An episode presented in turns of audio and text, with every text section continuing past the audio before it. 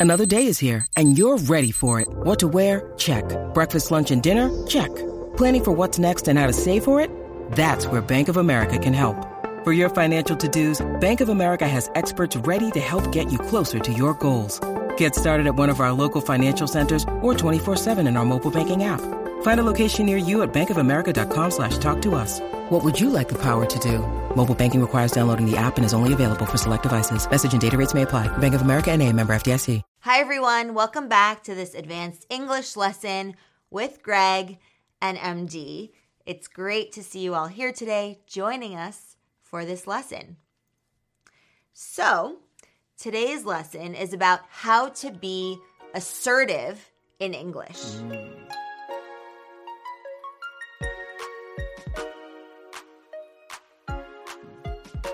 Yeah, being assertive um, can be tough to do, but it's a important step to take in your language learning journey. Right, being able to be assertive in uh, a second language or a third language um, feels very good. It does, right? It, yeah. it feels like you've reached that next level of mastery where not only can you communicate, but you can communicate in a compelling, persuasive way. 100%. And it just feels like you have so much confidence, right? You're exuding, you're giving off the impression that you're so confident. And people will treat you as somebody who has confidence, right? And it also ties into respect. So when you're assertive, you're commanding a room, right? You're showing people, listen, I have something of value to say, right? And you also, in return, are respecting others and listening to them fully and, you know, respecting them obviously. So it's it's really an important communication skill to have assertiveness assertive communication. Absolutely. how do we achieve assertive communication? Well one of the ways is through establishing it through our tone of voice right? If if you're unsure about something you'll do this without thinking you're going to start to shake a little bit. You'll have a little bit of a kind of squeaky tone, maybe a higher pitch tone, right? That's what we all do when we don't feel that confident. On the flip side, when we feel confident, how's our tone, Greg? Well, a confident tone in my mind is a deep, um, Yes. you know, not loud, but but uh, louder than than normal. Yeah. Right. There, it's got it's got weight to it. Right. It's Gravitas. gravitas. Yeah. It's got force to it. Right. Yeah. It's not soft and raspy. It's it's deep and resonant. Yeah. And uh, you know, it's almost yeah, it's punchy. Right. And it's basically finding the tone where you feel authoritative, where you feel like you know what you're talking about, and you feel like you have a good grasp or take on something. And it's what we call in communication the power pitch. And so, if you're trying to figure out what that would be in English or in your second or third language, let's say English is your second language or third language, think of how you would say that in your native language. So think of a topic or just a few sentences in your native language and speak them out loud. This is just an exercise for you to do privately in the comfort of your own home. And when you are conveying that message to an imaginary audience or group of people, what is the tone that you strike? And again, you do mm. this in your L1, your native language, and you can hear how low you are with conveying this message. And so, what's great is to record that and then play it back and try to match that type of tone in English if you're trying to figure out what that might be in English. Yeah, it's so interesting because in my second language and third language, um, it is uh, it's easy to lose track of your tone, right? Yeah. Because you're so focused on the vocabulary and the grammar that you sort of forget about the way that you sound. Yeah. Um, and that that's um, at the higher levels of fluency, that's going to hold you back from being compelling, persuasive, and assertive. For sure. So, really checking in with the tone. The other part of that is finding out what types of body language project confidence. and assertiveness, right? Because when we're communicating, we're not just communicating through our words, it's also through our tone of voice, which we talked about, and also our body language. So when you're having a conversation with someone in English, even though you might not be confident with the grammar or vocabulary or certain expressions, you can still convey assertiveness. And a lot of times, having an assertive tone of voice and showing a strong, positive, confident body language can get you 99% of the way there. It's amazing. Yeah, it's it's almost like magic because often you think that people are very focused on, on what it is you're saying, but more often they're focused on how you're saying it.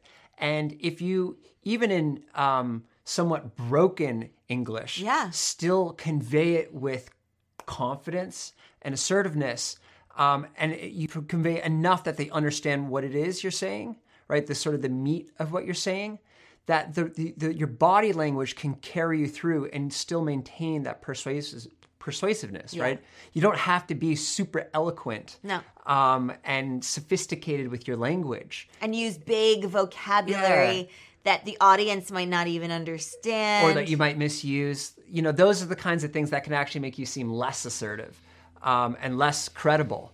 Whereas if you can say whatever it is you're trying to say in relatively simple English, Yeah. But you say it with force and, and strong body language, that can go a very long way toward achieving uh, that sort of compelling message that you're trying to deliver. Yeah, so definitely put some practice and give some clout to tone of voice and body language. And those are relatively easy to practice, right? Because it doesn't have to do with the English language per se. You can do this in your own native language, right?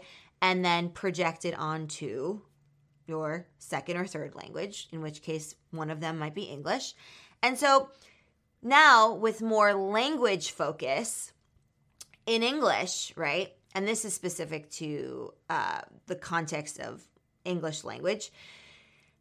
You want to make sure that if you're asserting yourself, you're not asking a question. You're not raising your tone and raising the intonation at the end of the sentence if it's not a question. So compare these two situations. I need the files on my desk by end of business day. I need the files on my desk by end of business day. Right. Yeah. Clearly, the second one has that sort of up uptone, right? And it, to me, it sounds a little bit more like a question, like you're not really sure if they should be on your desk at that time or not. Right. Whereas the first one was very clear. There's no question about it. No. You want those files on your desk by end of day. Yeah. So it's really interesting, right? When we have a question, we will naturally raise our intonation at the end. How are you today? How are you today? Right? Okay. Um do we have a meeting now? Do we have a meeting now? Right? It's just naturally you don't have to exaggerate. I'm exaggerating just to prove a point, but No, but I, I agree. I mean, uh, Yeah. Where are we go? Uh, are we going there today? Right. Right. Right. So you can you can still hear it very subtly even, but you want to make sure that if it's a declarative, it's a declarative and you're there's no questions about it. No ifs, ands or buts, right? And to do that, that's that downward tone. It just says this is final. It's like you. It's essentially like you're Yeah. putting a period on the sentence. Yes. Right. There's no. There's no uh, indecision in your mind. Right. So that's a big one to practice. And for this, we would recommend recording your voice and even videotaping yourself. Maybe uh, get a friend and, with their permission, maybe do a little five minute conversation and see how often you do the falling intonation or the rising intonation. If it's a falling intonation, you want to reserve those for sentences and being assertive. For the rising intonation, it's more so for questions and when you're being curious about something and maybe perplexed, right? You're not sure, you're timid about it, you're shy, right? So that's definitely something to keep in mind. The last point with being assertive in English is whenever possible, try to back up what you say with facts, with data, with research. Yeah, Right? yeah, I think that's really important. Um, and what I love about data in particular, right, using numbers, figures, statistics, percentages, um, when you use that, that kind of um, subject matter, it transcends language. Yeah. Right. Uh, everyone, every language has numbers in it, and you know when you start to use numbers um, and math to back up what you're saying, it's it's very compelling because it doesn't matter whether uh, you know you said it in broken English or perfect English, as long as you communicated what the numbers are. That speaks for itself, right? Everyone can do math in their native language, um, and uh, you know, so so by using those, it just it gives what you're saying so much more credibility in a way that's very easy and universally understood. A hundred percent. And so, as you can see, it's not just about what you say, but it's about how you say it and what resources you use to help you with that. So, the next time you're feeling a little bit unsure, a little bit maybe um, lacking confidence or hesitant, it's okay. We all feel like that in different situ- situations and scenarios, regardless of it being in our native language or not. But just keep in mind, right? Think about your tone, think about your power pitch, think about your nonverbals. Are you showing confidence or are you kind of being timid and shy, right? What's your body saying? What are your gestures saying? And also, right, are you using declaratives? Are you using interrogatives? Like questions, rising intonation? And then are you backing up your your points with facts? Yeah, and, and I really like you've emphasized this a few times the importance of recording yourself. Um, uh, in voice, recording your voice is useful. If you can record on video, Yeah. it's even more powerful because then you get that body language component as well. Um, and you'll be surprised that you'll do things that you never realized you were doing, right? You might cross your arms and hunch a little bit, which shows that you're defensive or feeling a little bit weak.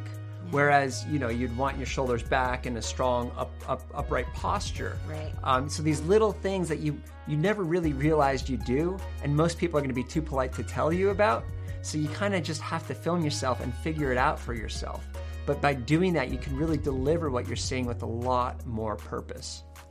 Absolutely. So try these strategies out, record yourself, look back on what you see and hear, take notes, and then use that as a starting point to just work on it, right? And you will get better over time. It's guaranteed.